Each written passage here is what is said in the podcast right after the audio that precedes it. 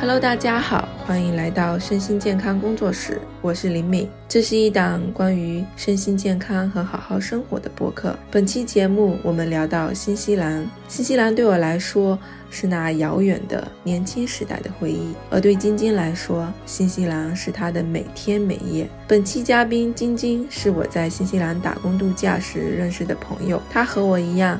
大学毕业后，只身一人背着比自己体重还要重的背包，来到南半球间隔年。时隔十一年，我们又一次谈到那梦幻一般的旅程。我们几乎是全程欢欣喜悦地聊了对新西兰的初印象，在那打的最喜欢的工和度过的最难的日子。我们也聊了晶晶之后的新西兰定居之路，从异国打工人到留学生，从新移民到永久居民，这一路是选择、努力、梦想、勇气。心酸、异乡孤独和某一刻感觉到的归属感，希望大家收听愉快。嗯，好的，请晶晶给大家打个招呼，做个自我介绍吧。Hello，大家好，我是晶晶，定居在新西兰的南岛基督城，去新西兰已经十来年了。我跟林敏也是在十大概十一年前新西兰认识的，然后我们一直都是很好的朋友，一直到今天。哦，我觉得就是对我来说，要聊起新西兰的话，就是一个很遥远、很 遥远的事情，有十几年的事儿。但对晶晶来说，其实她就是，嗯，就很熟悉的，因为你定居在这个地方、这个国家。但我们如果要，嗯，聊起新西兰，我们可能就是要追溯到十几年前，你是因为什么原因去到新西兰的？啊，说起来好像是一场意外，因为最初的时候，很小时候看地图，然后就很想去澳大利亚。然后觉着，哎，那边那个南半球为什么只有它一个国家？那时候完全没有看到新西兰，然后。通过其他电视啊，还有什么节目呀，经常介绍澳洲，觉得那边独特的地理位置，然后神奇的动物，然后跟我们完全相反的气候，就觉得很有意思。而且小时候有个很好的朋友，他随父母移民到了澳大利亚，然后他回来的时候就讲他在澳洲的一些经历啊，跟国内完全不同。所以很小的时候就种下了一颗种子，想要去澳大利亚。因为因为那个时候签证不太好办，所以。后来才发现，哎，旁边有新西兰，离得也不太远，然后那就先去新西兰吧。就这样去了，因为签一一个是因为签证比较好办，然后再一个是很小就想去南半球，就这样，于是有了后面的故事。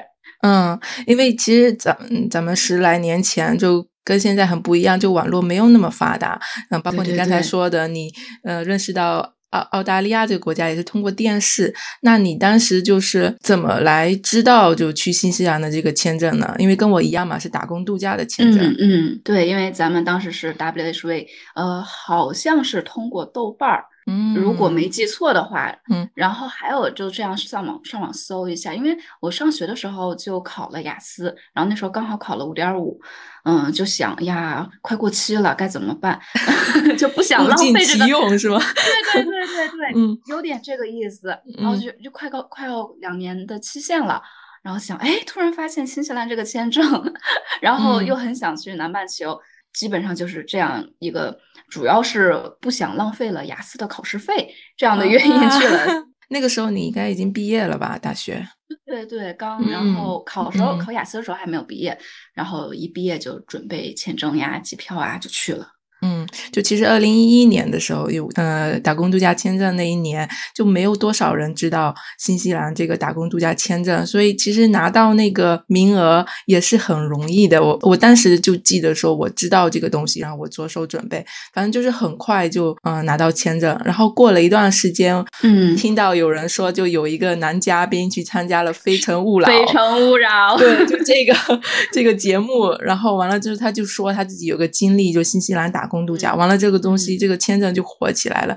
之后呢，再去申请打工度假签证就特别难，就拿不到名额了。然后还有很多就是黄牛啊、中介呀就出来，你要拿个名额就要花很多钱，就不再是我们那个时候像我们这种可能没有那么多 就经济基础的家庭的小孩也可以，就是哦，我我可以就是真的就啊申请一下这个签证，然后真的就去到一个自己遥远的梦寐以求的国家。后来就变得越来越难了，嗯，就觉得。咱们还比较幸运，嗯，就真的就 要感觉不得不感谢，就是机缘啊，就这些机遇什么的。如果再晚几年，可能我就出不去了，就那种感觉。是的，回想起来就觉得哇，有很多的这些机缘巧合，这些运运气呀，这些我们当时遇到的人啊，有豆瓣这个东西的出现啊，才有了我们这梦幻一般的旅程。对，呃，应该我们先问一下，到了新西兰之前，你有做哪些准备吗？因为这个东西。毕竟是异国他乡，毕竟是在说不同的语言，我感觉很可怕。其实我当时也有一些，就是有一点心理心理上面的，要很多建设要做。那你呢？其其实说起来挺有意思的，因为毕业之后，呃，时间呃申请签证，然后体检一些事情，后来呢赶上是淡季，机票比较便宜，所以就是初生牛犊不怕虎，然后机票。便宜赶紧订，就没有太多的准备时间。然后在网上看了一些生活上的注意事项，然后工作呀什么，包括那边的一些政策呀、移民呀，包括后面的很多很多事情，完全当时都没有考虑，只看了当时要可以飞机上带什么，然后到那吃什么东西。然后我一个不会做饭的人，我带了什么菜刀、菜板、擀面杖，就这样去了。天哪，这你都带了。对，而且很搞笑的是，当时我特别瘦，我只有六十斤，三十公斤哦，但是我的行李有七十斤，天呐，鼓囊囊的就出发了。哇，还好，就是我觉得那时候年轻，可能就没有顾前顾后的那种想法，很多都都没有，就觉着像一场旅行，像一次旅游，嗯，想去看一看。圆自己一个梦，然后就看看那边风景怎么样。不行就就就赶紧回来，就这样，就也无所谓，就那种是吧？对对对，就现在回想现回想起来，如果放到我们现在这个年纪，我大概率是不会那样就走了。如此的莽撞是吗？二十来岁，果然，哎呀，青春呐，不一样啊。那你当时就家里人是怎样的一个态度呢？家里人，嗯，父母还还是比较支持，因为他们在国企工作，就可能觉着我这种性格比较简单的人，以后也大概率可能在如果进国企的话也比较困难，是有这种可能性的，所以就觉着趁年轻出去看一看，看一看，增长一下见识啊，然后锻炼一下自己，包括就我们这种独生子女，嗯，整个生活能力都比较差。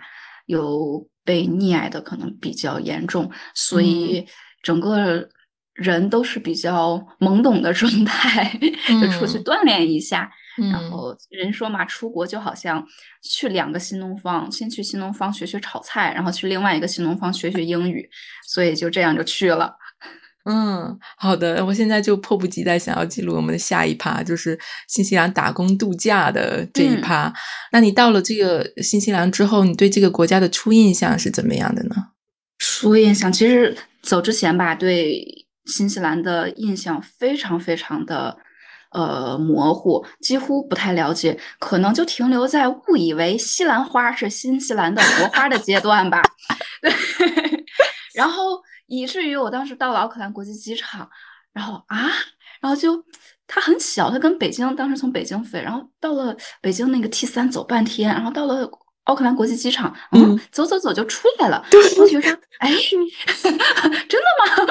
哦，真的到，我真的到这儿了吗？嗯，有点有点懵，但是一出到他的。门出了大门，我就觉得哇，那个空气好清，甚至有一点香甜的感觉。然后在那儿待了一段时间之后，就发现每个人都很和善，然后在路上会陌生人也会跟我们打招呼。然后再过一段时间呢，了解当地一些福利政策之后呢，哦就觉着哇，这里有点像我们小时候学那个文言文。大道之行也，就说天下为公，选贤与能，讲信修睦。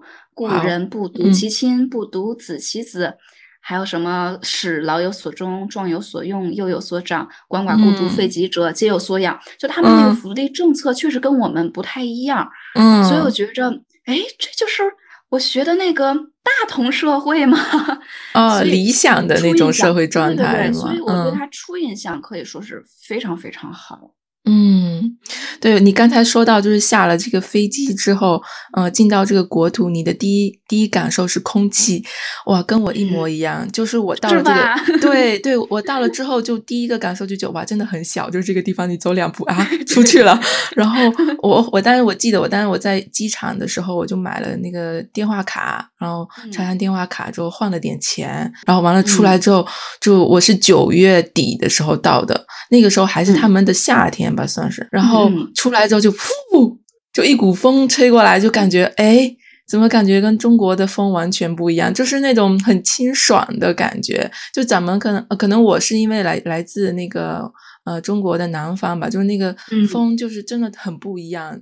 我该怎么形容它？你说那种清甜，就是很贴切。我觉得我现在想起来，我嘴巴就是嗯，好像真的是那种清甜的感觉。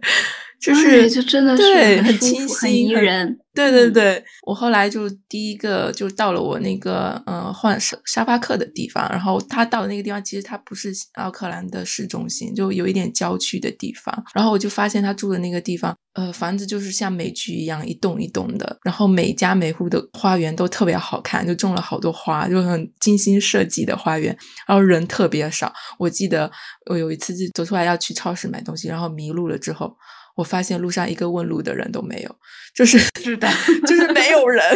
我就当时就凭着我的就是那模糊的记忆，在那边疯狂的绕圈圈，就走啊走，走了好多好多好多路，就想路上求助都没有人。而且那个时候我们手机是没有没有没有地图哈，对，没有地图的。我是用的那个诺基亚，就也不是智能手机，完全就是没有办法找地图。然后自己就在那边疯狂的走圈圈，走圈走了可能有一个多小时吧，我记得是，然后才走回到他那个地方。就我的印象就是空气很好，但没有人，没有人。是的，你你你看你在奥克兰郊区，我第一份工作在离奥克兰大概车程三四个小时的叫 Taranga 陶朗加，然后那个地方几乎是没有华人。不仅没有人，然后也没有华人，以至于我偶遇了一个韩国人。然后那个阿姨她看见我，可能因为我眼睛比较小，她愣了一下之后开始跟我讲韩语。她以为你是韩国人。对对对，然后后来，但她孩子会一点英语。哦，我说不是，是中国人。然后她说：“哎呀，不好意思。”她说：“我来这很久了，我一个亚洲人都没有见过，我以为你是韩国人。”哎，你怎么找到那份工作的呢？在特朗普？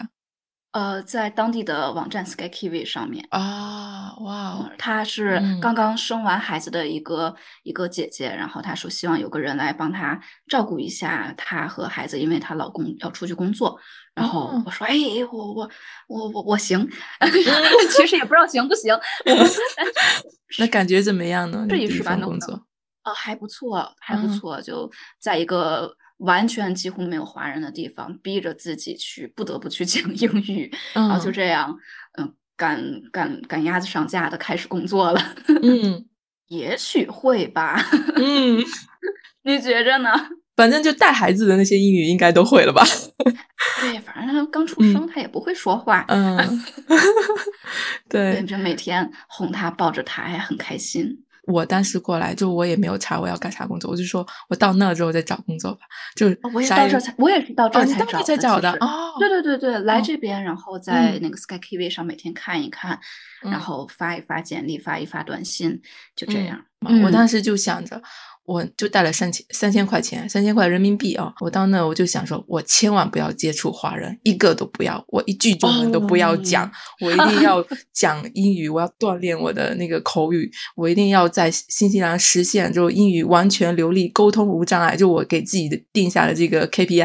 然后我到了之后，我就完全不联系华人，我也不加群，你知道吗？我就觉得我不行，我要靠我自己魔怔了，知道吗？我就完全就不。接触华人，然后自己吃英语磕磕碰碰，哇，吃了好多苦，就走了很多弯路，就自己后来也没有找着工作，然后就还是靠华人 给我介绍了个工作，在那个一个华人餐厅里面工作，就就赶紧就你要先有一些收入，然后你再可以开始。开启你的正常的生活，不然你没有收入真的很慌。你对你看到奥克兰市中心那些每一份餐一份呃多少十十十几纽币那种，你换算一下人民币，然后完了之后你吃，对你吃一天下来说天呐，完了三千块人民币就噔噔噔噔噔快没了，就受不了，就就活不了多久了，就那种生存压力一下一下就来了，然后我就放下了我那个那个魔怔的那些那些什么要一定要不要跟华人交流什么各种奇奇怪怪的想法，我就赶紧哦加个 QQ 吧，然后也是多亏了当时一个小伙伴就介绍，因为他要走了嘛，从那个餐厅离职，他要找个人来接班，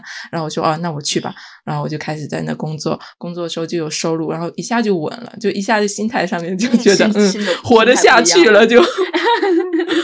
你这个 KPI 真的定的好高呀！你看咱俩其实一样大，但是我当时完全就没有这些概念，也没有说要把自己说英语要锻炼的很好或怎样怎样。当时就是想着，嗯，溜达溜达，然后 别饿着就好了。如果钱钱用没了，那就回家就好了，就是嗯。那种随随遇而安的状态，然后对自己就完全没有一点要求，可能从小就这样吧，对自己没有什么什么竞争的心态，嗯，但是反正都是我觉得可能有时候可能是命中注定吧，比如说第一份工作，后来后面的第二份工作，好像一环扣一环的就这样，嗯，很很顺理成章的就发生了。嗯，我觉得可能也是，真的是跟成长环境很相关。因为我父母他们是完全没有给到任何的支持的，就包括我去出去玩啊，我去打工度假，他们完全就是不知情的情况。他们只知道说，哦，我要出国了，他们都无所谓，我想干嘛都无所谓，就都不管我，然后也没有给到任何支持的这种，当然也没有反对，因为。也反对不了嘛，我我反我十八岁就经济独立了，他们啥也就是也也他们也没有这个能力来反对我，我我一直都是会给自己很很高的算是要求吧，我就觉得你如果不努力一点，不给自己这样的一个要求的话，我就觉得我没有我没有办法被看见，我没有办法嗯就轻松一些，我就觉得我只有拼命的努力，我才可以让自己心里好受一些，就一直是这样的一个枷锁吧。那没也不是厉害，也挺可怜的。我现在知道，就是我没有必要，就是一直把自己绷那么紧。嗯，我是到了新西兰一段时间，就认识一些比较好的朋友，就咱们的共同朋友那些，我才知道说，很多人来新西兰打工度假，并不是为了就学英语，并不是为了就是来挣钱打工，他们就是来旅游的呀，就是也也要打工，当然，但是他们的心态就是我也是要过来体验，我也过来享受的，是这样子的一个心态。然后我慢慢我也自己就放下来，我自己的各种执念，我也慢慢。就放松下来，去享受这个国家。对好，我们享受这个过程。对，那你打工度假经历里面，你有最难忘的事情吗？嗯，其实现在回忆起来还蛮多的。在我最初的时候，后来呃，因为咱们一份工作只能工作三个月嘛，然后来第二份工作就是也是在一个基督城的餐厅里面，嗯，下班特别特别晚。然后当时我同住的一个姐姐，我们叫她大米姐姐，呃，就像刚才咱们说到的，那个时候我们没手机上没有地图，所以晚上回来公交车，然后它又不报站，你有印象没有？嗯哦，我记得是哦，我我也坐过站很多次，哦天哪，嗯嗯。然后，然后晚上回来又很黑，就看不到哪儿是哪儿，所以我就下错站好多次，然后经常下早，然后走回家可能都要后半夜那个样子。然后那个室友姐姐大米姐姐知道了之后，说：“小妹，嗯，不要担心，以后晚上我出去接你，你什么时候看到我了，你就跟司机说要停车。”嗯，所以他大概有两个月的时间，就每天晚上都去车站接我，然后后来。嗯，这份三个月结束之后，我就跟着大米姐姐，我们去了其他城市工作。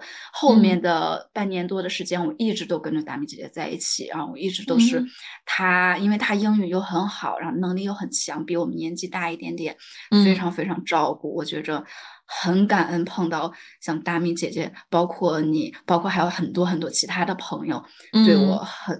对我很多很多照顾，然后现在说起来就还是内心特别感动，嗯，对，真的是。然后再说一个好玩的吧，好，对，还有一个印象很深的就是对他对新西兰这个医疗系统，因为其实一开始对新西兰的印象很好，直到我了解他这个医疗系统，就是我很少生病，但是病就会那种很严重，然后有一次发烧就吃什么药都不退，没有办法，然后去急诊了，就去整个人非常非常不好，然后在急诊大概可能。等了得有四五个小时吧，然后他们把我带到一个屋子里面，那里面什么东西都有，就是没有人。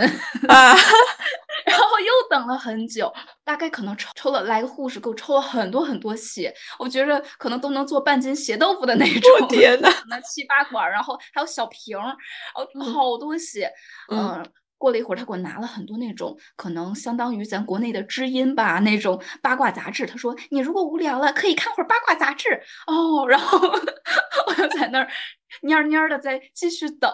再过了一会儿，然后有个人呃过来，好像是医生，然后他让护士给我挂了一个一升很大袋的那种水。他说：“嗯，你已经烧的开始脱水啦，dehydration。天呐，我们再给你挂一点液体，你的结果还没有出来哦，好吧。”然后那个一升那个袋子很大，但是他他在我这个胳膊。肘这个地方找了一个很粗的血管，扎了一个好像给牛犊子打针的那么粗个针，天呐，扎，然后最快的速度，蹲蹲蹲蹲蹲蹲蹲蹲蹲。哦，那你是不是很痛啊？这样？嗯，哦，没有什么痛感，但是我特别冷，当时发烧特别冷，然后打那个凉水，打的我又就更冷了。二十分钟打了一升那一大袋子那种凉水。然后，然后我就一直在抖，但 但是有人陪你在那边吗？有没有？因为他不让陪同。当时有两个朋友陪我，但是他们不让他们进来，所以只有我一个人在里面。然后我就去看着那个那个那个点滴，吨吨吨吨吨吨，我想哇，这个速度为什么不拧开瓶盖，直接让我直接 喝下去，用嘴炫呢？直接炫是不是会更快呢？然后过了一会儿，他说，呃，血检出来了。医生过来说：“嗯，你的所有数字都不正常，但是呢，我们也不知道哪里不正常。这样吧，再给你挂一袋水，然后就又给我挂了一升的那个水。然后过了一会儿呢，又来了一个年纪很大的医生，然后呱啦呱啦说了几句。我当时英语不是很好，没太听懂。然后他还问我：你懂吗？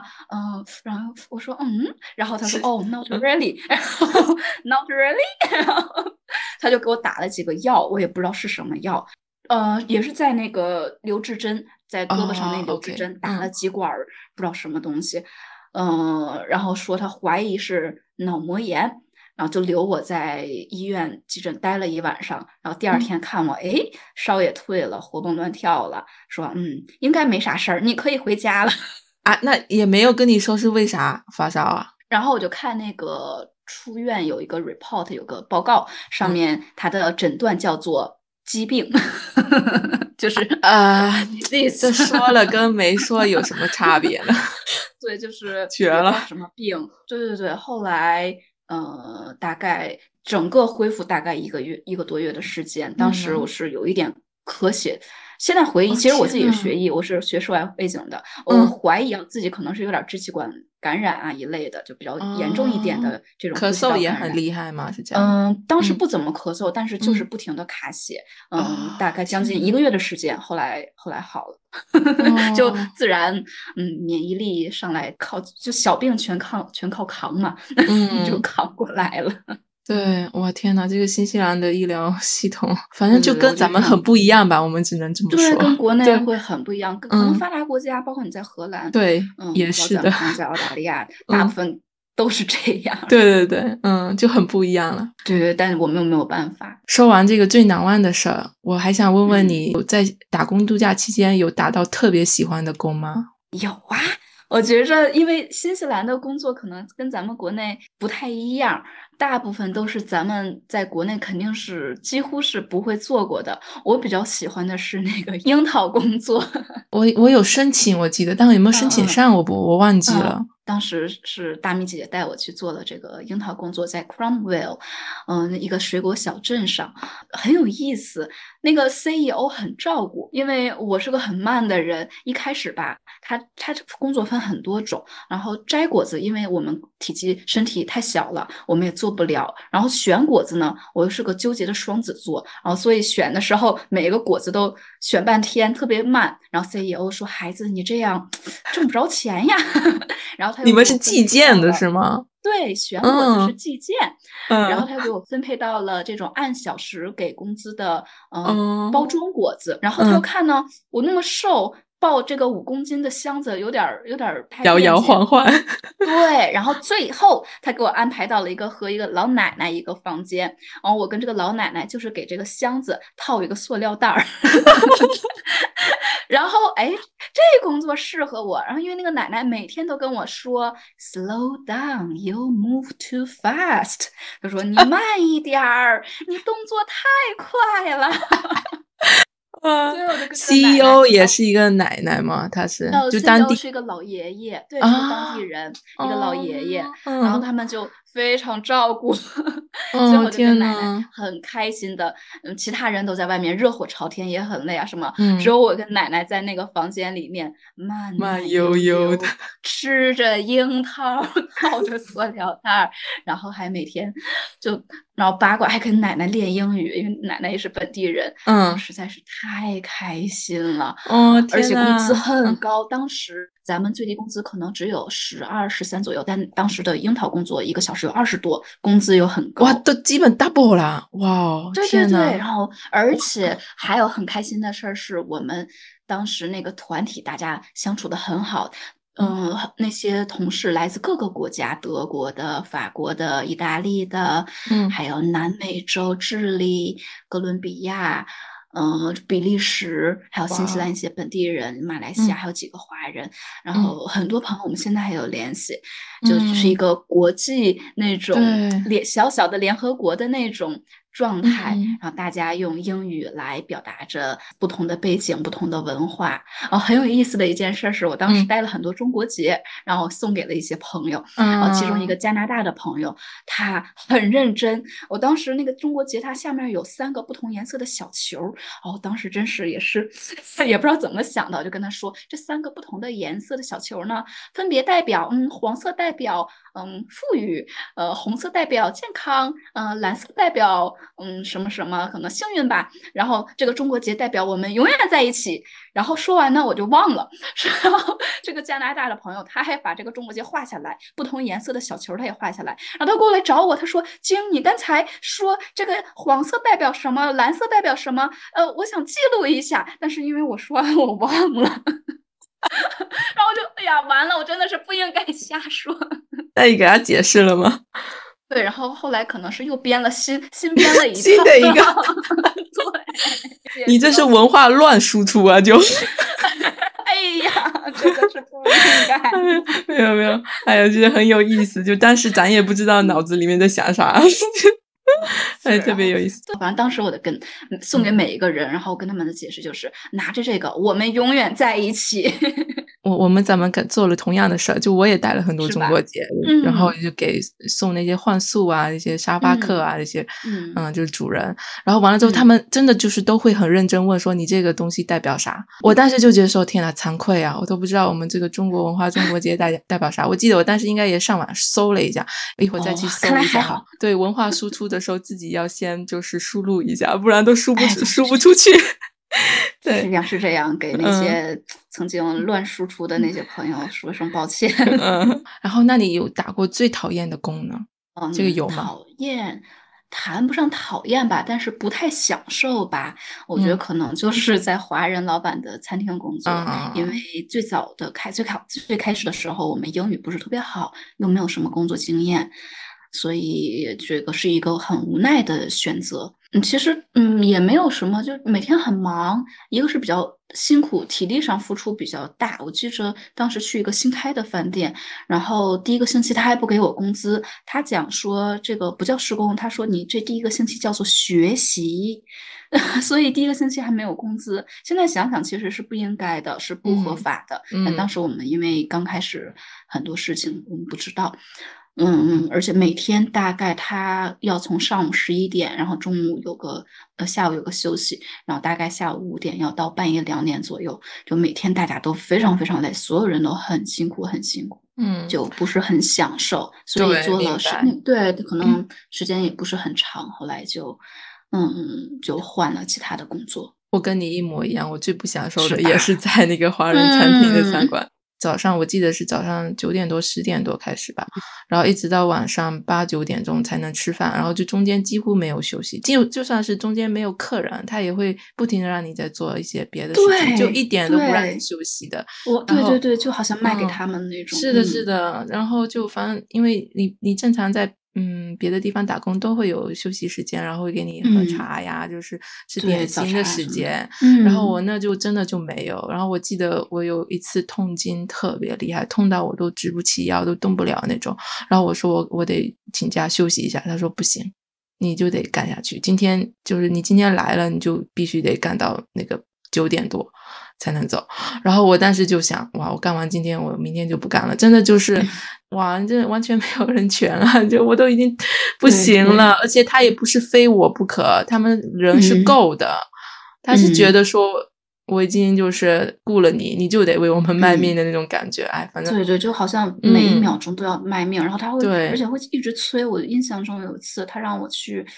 剪用剪子去把肌呃大一块大块的肌肉剪成小块，然后他会一直催说你快一点快一点，然后我就很慌，然后手就会有点不听使唤，然后一剪刀下去把我的三个手指头全都剪破了。我本来可能手小也比较笨，对，但是再加上他一直在催，一直都在催，就会有很多这种这种情况发生。嗯，天呐，心疼。嗯，好，对，好好在我们当时都可以有选择，就是我们知道说这个是不适合我们，我们就及时停止，然后去找一些更适合我们的工作。好在我们有选择。对，然后后来因为呃打工度假签证结束之后，我就回来了嘛，我就回国了。你是决定了留吉安工，为什么要做这个决定呢？呃，其实也不算叫做决定，而是当时因为我签证快到期的时候，我之前。工作的一份工作的雇主打电话问我要不要回去工作，他愿意担保我工作签证。嗯，这种机会比较少，因为看咱们身边朋友，除非是像人家很优秀那种，然后我不是英语不是特别好，然后我觉得自己也没有那么优秀，只是我觉得这个雇主这样发出这样的要求，很有可能只是因为我工作比较比较踏实，比较。对，然后当时的想法也比较简单，就觉着，哎，回国也要找工作，在这儿，哎，有个现成的工作，啊那就去吧。于是就从那家公司转了，转成了长期工作签证。嗯，是这个雇主担保的我。嗯，那那你觉得，呃，之后变成固定的工作和打工度假的这个经历有哪些相似的地方，有哪些不同的地方的呢？嗯，相似的地方是。终归都要工作，因为我们在那个地方要交房租，有固定开支。只有工作有收入，我们心里才踏实一点儿。而且当时觉得纽币的购买力还不错，觉着好像几乎只要是有一份全职工作，可能想买什么就买什么。我当时吃了好多巧克力，胖起来了吗？对对对，就是很短时间就从六十斤胖到了快一百，脸就像一个气球一样呜起来了。也算是好事。嗯，然后不同的地方就是，嗯，不需要搬家了，有一个固定的住所，嗯，可以囤货。嗯，明白。哦，太懂你了。我们当时搬来搬去都不敢买那种，就是对，太太久。嗯，对对，什么都不敢囤，因为我们当时工作，包括不仅要换工作，甚至要换城市，所以就很。奔波，但是有了固定工作之后，就心里可能更踏实一点。但它也有劣势，就呃，every coin has two sides 那种吧。就劣势，我觉着不那么精彩了，因为同事都是固定的，每天面对的就是那些人，工作内容也很固定。然后不像我们打工家时候，每天呃每次都会有机会碰见不同国家，然后不同的人，然后有的时候可能是很大一群，然后可以去交流去。沟通，然后去听不同人的故事，嗯，对，然后对我们一起去旅游什么各种的，嗯，对对，去徒步什么的，嗯，那你这时候是不是就得面对更多的异乡孤独呢？呃，其实就说起来也挺有意思，这个我在前几年在。刚到新西兰的前，可能四五年，我都从来没有 感到过异乡孤独，没有孤独感。嗯，可能因为对很有意思，可能一个是因为像咱们第一年咱们很热闹，就很多年轻人在一起。然后转成工作签证之后呢，嗯，白天就比较忙工忙着工作，然后周末的时候还会有像你们当时一样，像你呀，还有像 Helen，还有一些其他的朋友，都会周末都会来过来，大家经常一起聚，所以每个周末几乎都会跟朋友聚。然后白天的时候忙完工作，晚上回来，按说起来是比较一个人哈，但是也没有。那个时候因为手机不好玩儿，所以我那个时候下班回来就忙着写书。我那个时候写了本十万字的书。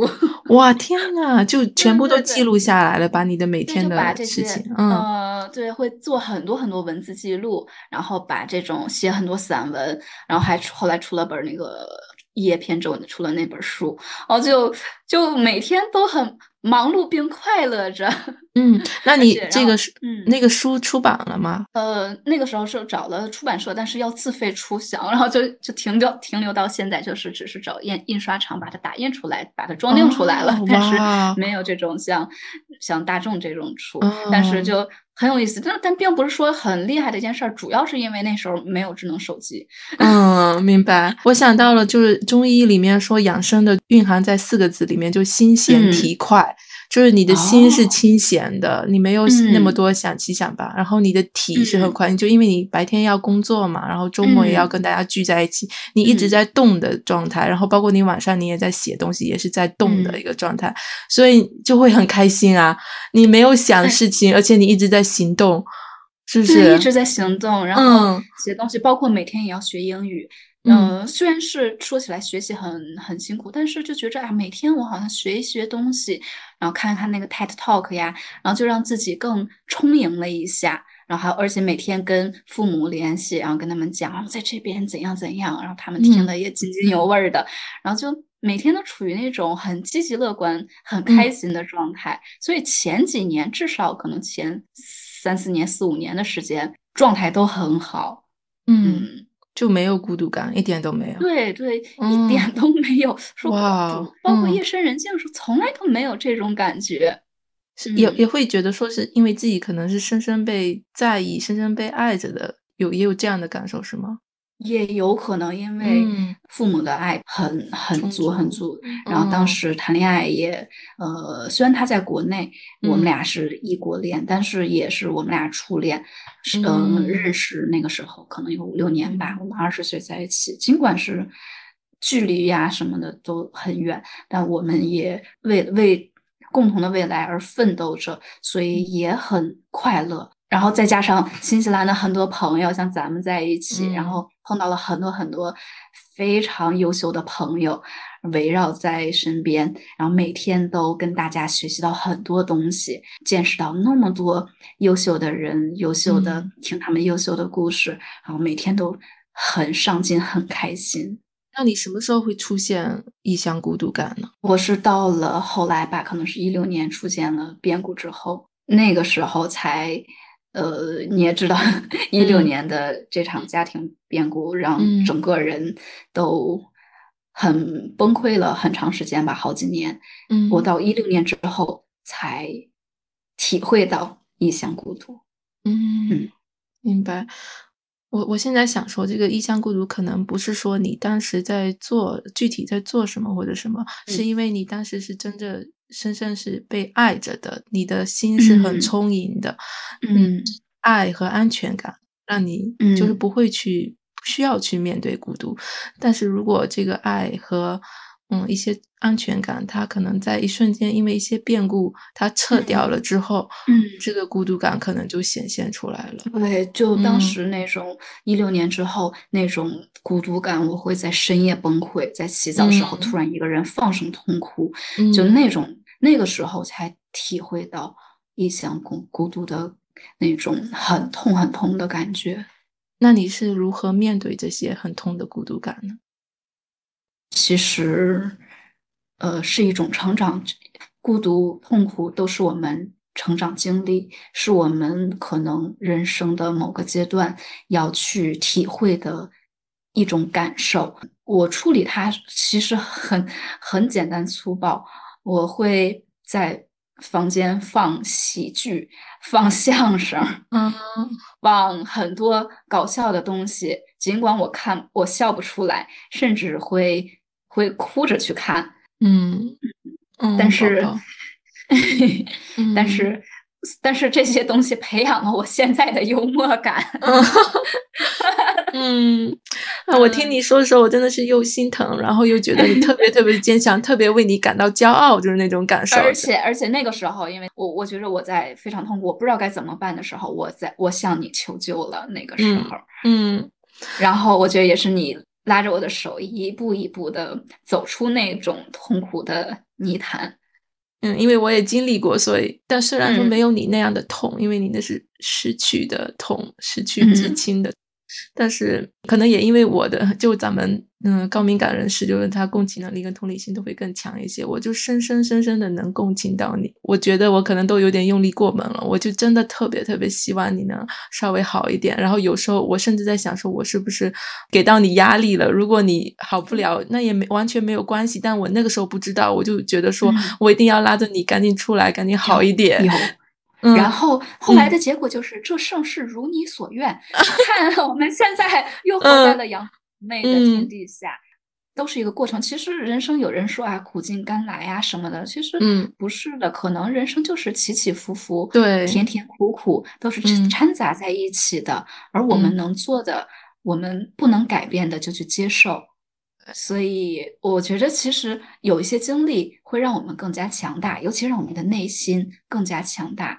我觉嗯得现在可以接受很多很多不能改变的事情，或者是可以接受很多不可思议的事情。无论发生怎样的变故，现在都内心足够强大的去接受它。对，除了年龄增长，我们的阅历也在增长，就是这些所有的东西，嗯，都在包装我们，嗯。是我们现在成长的越来越坚韧。呃，后来就是从工作签证又转回到了学生签证。嗯对，那你怎么会想到去留学呢？嗯，这个就不算意外了。留学其实是因为觉着去了那个时候应该算是去了四年了吧，就已经觉着，哎，是不是可可以有一些移民的计划了？哎，主要也是年纪大了，那时候开始懂得规划了，所以就因为因为移民的话需要本地学历来加分儿，就很 就是因为这样的一个原因去读了个硕士。嗯，明白。你当时留学，你觉得最大的挑战在哪里呢？呃，当时去了学校，嗯，跟工作又是完全不一样的状态。我觉着最开始比较大的挑战就是上课听不懂，因哦为当时那些 本地老师实在是语速太快了，然后他们的舌头好像是借来的，着急要还那种，哇，语速实在是太快了，我啊，都是每天都是啊，我是谁？我在哪儿？我在干啥？我听到了什么？就这种，然后再嗯加上他是个移民国家嘛，然后我我们老很多老师都是其他国家来的，比如说有巴西老师，然后他教会计，他当时 一说数字，他就用西班牙语。然后还有那个教 human resource 那个老师，他是一个荷兰裔的坦桑尼亚老师，然后他的嘴有拳头那么大，但是他的口音太重了，以至于那么大的嘴说出来的话我也听不太懂。然后这个老师吧，他每天都穿，要么穿一身长颈鹿，要么穿一身鸵鸟，要么啥穿一身就是那种 很非洲风情那种，因为他是坦桑尼亚人。哦，好吧，对，然后我们这些调皮的中国学生就给他取了一个名儿，叫“最炫民族风”。最炫动物风吧。哎呦，笑死了。只有只有一个能听懂的，只有一个美国老师哇！因为新西兰人的这个英语也很难懂，他的口音也口音很奇怪。，嗯，对对对，你有没有印象？有，我花花了好长时时间在说这，哎，他们也是说的是英语吗？为什他们说在是英语吗？对，对就是就在电视上面，就美剧跟英剧上面，为什么感觉口音差那么多呢？我怎么听不懂呢？就那种。对对对，就是这样，以至于唯有一个课好像是 marketing，唯一一个美国老师，哇，每次上他的课，是他的课你的成绩最好啊？嗯，还凑合吧，反正只有他的课，我就觉着，哇，这个英语听得像中文一样明白，那是那是唯一一个能听的比较八九十八九成，然后其他的课我觉着，尤其一开始可能只能一两成，然后到后来慢慢的能算是能听懂一半儿吧。再一个比较大的挑战就是写论文，英文论文，因为之前没有接触过这种东西，然后用英语写，本来就论文就不会写。然后要用英语写哦，每天都在东拼西凑啊！我的天呐，然后掉了很多很多头发。哦，当时家里到处都是我的头发，就是不在我的头上，实在是太痛苦了。但是好在就是也是上上学的时候有很多其他国家的朋友，然后还有其当地的朋友，也是认识到很多很多的很好的朋友，然后现在也都还有联系，这也算是。除了收获到学历和知识之外，也是收获到了国际友谊，对，也是很大的收获。对，哦，我完全可以共鸣，哎，完全可以。嗯，那你就是从呃打异乡打工人变成留学生，你自己心态上有啥变化吗？心态上，其实回忆起来，留学的日子简直太欢乐了 啊！而且就觉着，哎，新西兰。原来这么多元化，那时候咱们留学时候二十多岁，然后就发现我同学还有六十多岁的。哦哦，对对对，我们班上也有一个，我们班上也有一个，呃，就是他孩子都比我们还要大了那种，但我也不知道他几岁。对，然后我们还有对年纪很大的一些学生，然后他们就是，呃，可能做这个行业，做自己的行业做久了，哎，说就是这这一生没有涉猎到另外一个行业很有兴趣，然后他们想去涉猎一下，然后就发现，哎，看他们多大都可以回归校园，然后。还有的同学带着孩子去上学，他们可能是没有办法去照顾孩子，哎，他们就把孩子带过去。然后其中一个老师也很搞笑，说：“哎，天天当老师，嗯，我想出去呼吸一下新鲜空气。”于是他就改行去做了修房顶。然后说：“哎，这个工作很好，不仅可以呼吸到新鲜的空气，然后还可以看远处的风景。”他就。不干老师去做这个，对对对，他就不做了，然后他就去去做这个建筑方面，他去修房顶了，然后就觉着哇，每一天都好精彩呀！大家的想法就比较真的是那种 follow your heart，很跟随内心的感觉去走，然后就觉着哇，原来生活可以这样。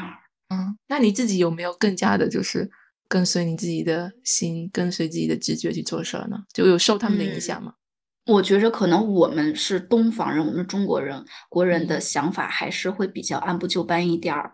再就是我们好像相对没有他们那么朝气蓬勃，会那么去随心所欲，说哎，我喜欢这个我就去做。我们就没有，再加上我们当时有签证的限制，再加上我们有想移民的这个愿景，所以就是身上背负了比较多的压力，享受的同时，同时要去很努力去实现一些愿景，所以就压力很明显要比其他同学要大一点。嗯，那说到这个移民，你怎么你你为什么想说要去移民呢？移民，嗯，我我觉得就有一种移民叫做来都来了。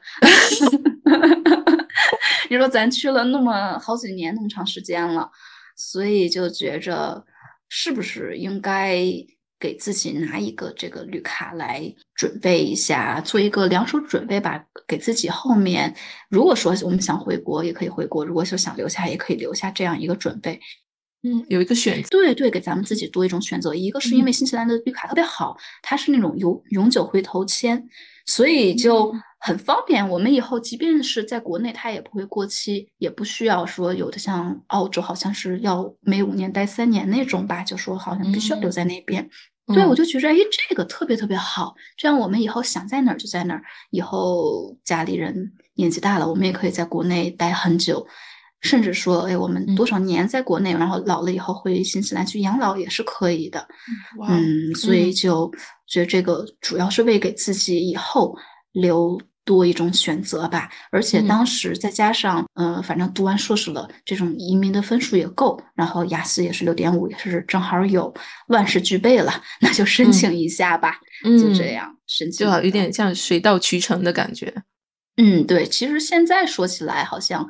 轻舟已过万重山那种感觉，但是这个过程其实还是比较坎坷，因为要工作，要公司担保，所以 要在一个公司当牛做马好几年，所以中间也是比较辛苦吧。但是现在想想，其实还是因为心里有目标，所以一切都值得。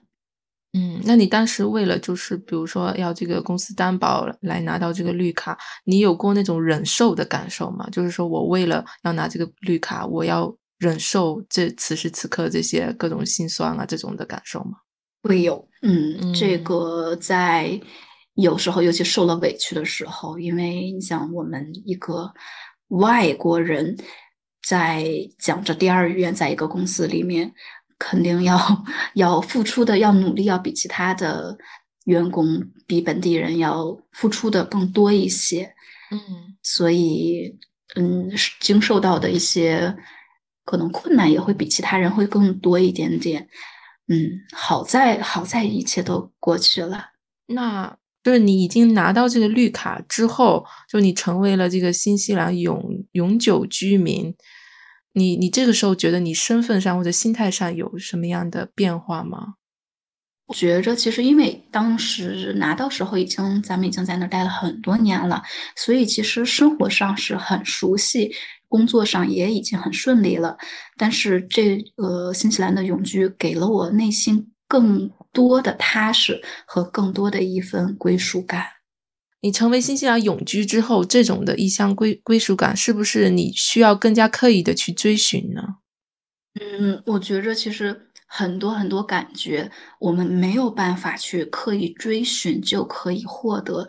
就比如说咱们说到的归属感，它是一种很独特的感受。其实我从小就没有归属感，因为我父呃祖辈是山东人，然后父母他们是在东北，在吉林，然后我在吉林出生。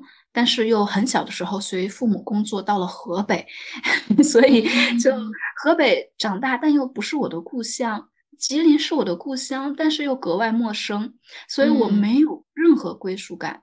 嗯，但是呢，有一个很有意思的感受，就是我在一直在基督城，可能因为二十多岁就在基督城生活工作，然后有一次从国内休假回来之后，在飞机即将落地的那一瞬间。然后看到很熟悉的城市景象，然后看到 Christchurch 基督城的这这个字，然后还有它的街景、它的机场，然后那些人，尽管他们当时当时那一刻，我们跟当地人长得完全不同，因为基督城大部分都是白人，华人和亚裔很少。尽管我们跟他的语言不同。但是在那一刻，那一年回来的时候，突然觉着，哎，这个地方是 somewhere I belong，就好像是这个地方是我归属的地方。嗯，所以我觉着感觉没有办法去追求，但是可能会在某一刻，内心会告诉我们答案。嗯，哇，你这个回答好动人呢，就我自己也会有。真的吗？对我自己也会有这种瞬间，对我自己也会有，就是某一瞬间会会有会有这样的感受，就真的不是你几句我哇，我说我要有这个归属感，我要努力去创造，对对，是就慢慢的随着时间，你的经历，然后你投你在这个城市投入，就就投入的时间，你做了多少事情在这个城市，然后你有多少惦念的人在这个城市，然后你就慢慢的对这个地方开始有了归属感。嗯，是的呢，就是这样。那。最后，我想问你，就是可能就今天我们所有要谈论的这个，嗯，话题的一个总结，就是你如何看待你自己的选择？嗯，咱们一开始时候说来新西兰好像是一场意外哦。如果用老谢那句老老薛那句歌词说，明知这是一场意外，你要不要来？我觉得我的答案依然是肯定的，我要来。因为我觉得新西兰的这十几年是一段非常独特的旅程，包括融入国外社会，是在一个逐渐成长、慢慢摸索的过程。在这个地方，在这十来年的期间，我认识到了很多很多很好的朋友，然后大家就像家人一样，不仅是。呃，像咱们这些华人朋友，还有一些当地人，给了很多很多的照顾。现在回想起来，我还能想到很多当地人对我们外来人的照顾，比如我们第一次见面，一个邻居他问我们有没有冰箱，然后我们说呀没有，他说夏天到了你要保存食物。第一次见面，我的邻居就送我了一个冰箱，送给你们。对，然后还有上班路上被三只大狗围住，呃，有一位老爷爷是开那个 City Council 那个车，然后他从那儿经过，从远很远的地方跑来。然后帮我把狗赶走，然后带着我走过那条路。然后第二天上班路上，我发现他又在原地等我。哦，他看看那个地方有没有狗，然后他看到没有看到，看到我一个人很安全，他冲我挥挥手，然后他就走了。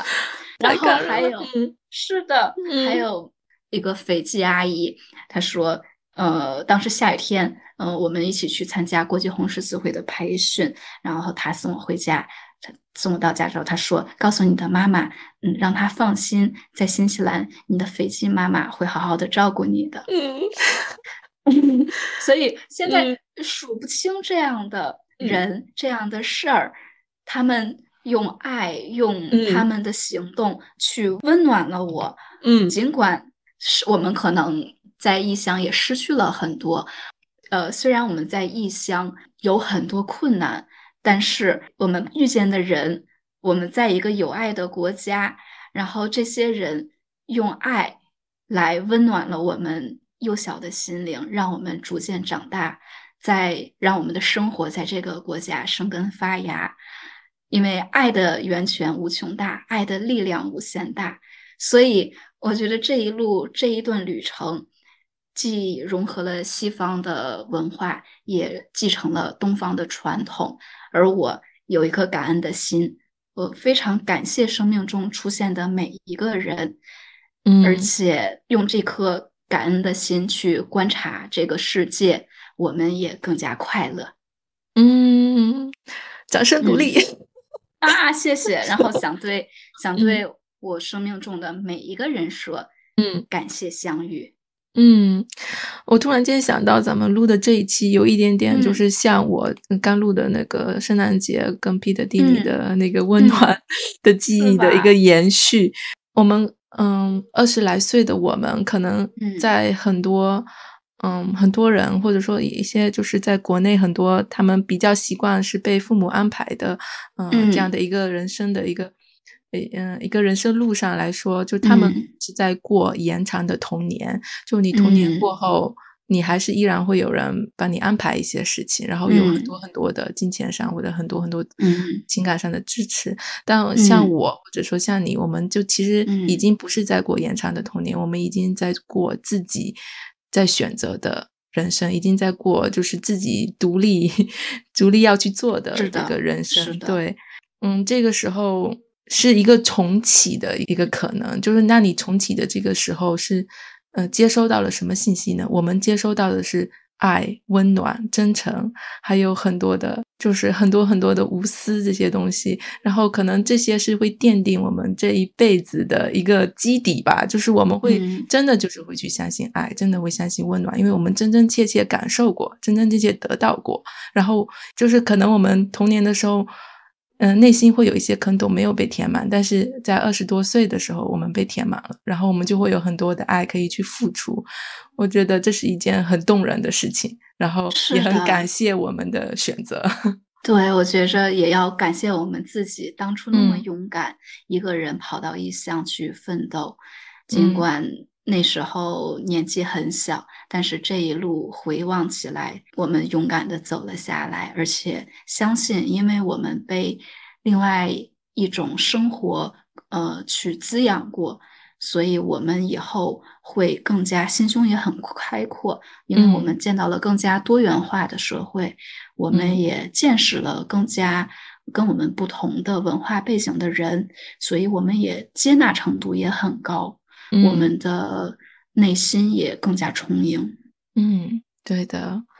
好的，非常非常感谢晶晶今天跟我一起聊关于新西兰的话题。我们可以简单做一个小总结，就是我们聊到了，嗯，为什么去到新西兰，然后聊到打工度假过程中的一些难忘的事情，打过的最喜欢的工，最讨厌的工。结束打工度假之后，晶晶决定留在了新西兰，在新西兰做打工人的那些感受，她如何面对异乡孤独，然后又变成了一个留学生的身份，这一一路上经历的心路历程，最后她拿到了新西兰永居，成为新西兰的永久居民。这个时候要面对的归属感，以及她自己对自己的选择做做了一个总结。好的，特别感谢你，我希望我们下次还有机会可以再聊，我觉得还有好多可以聊的。嗯，对，我觉得我们其实回忆起来，尽管是很很久以前的回忆，但是很多事情好像仿佛就在昨天，他们依然深深的刻在我们的记忆中，而且他们用温暖来融化在我们的血液里。嗯，下次咱们再聊吧。啊，好的，OK，再见，见，新年快乐。感谢收听本期节目。如果你喜欢并听有所获，欢迎分享给更多人，让我们一起收获身心健康。也欢迎给我们提意见和反馈。我们下期再见。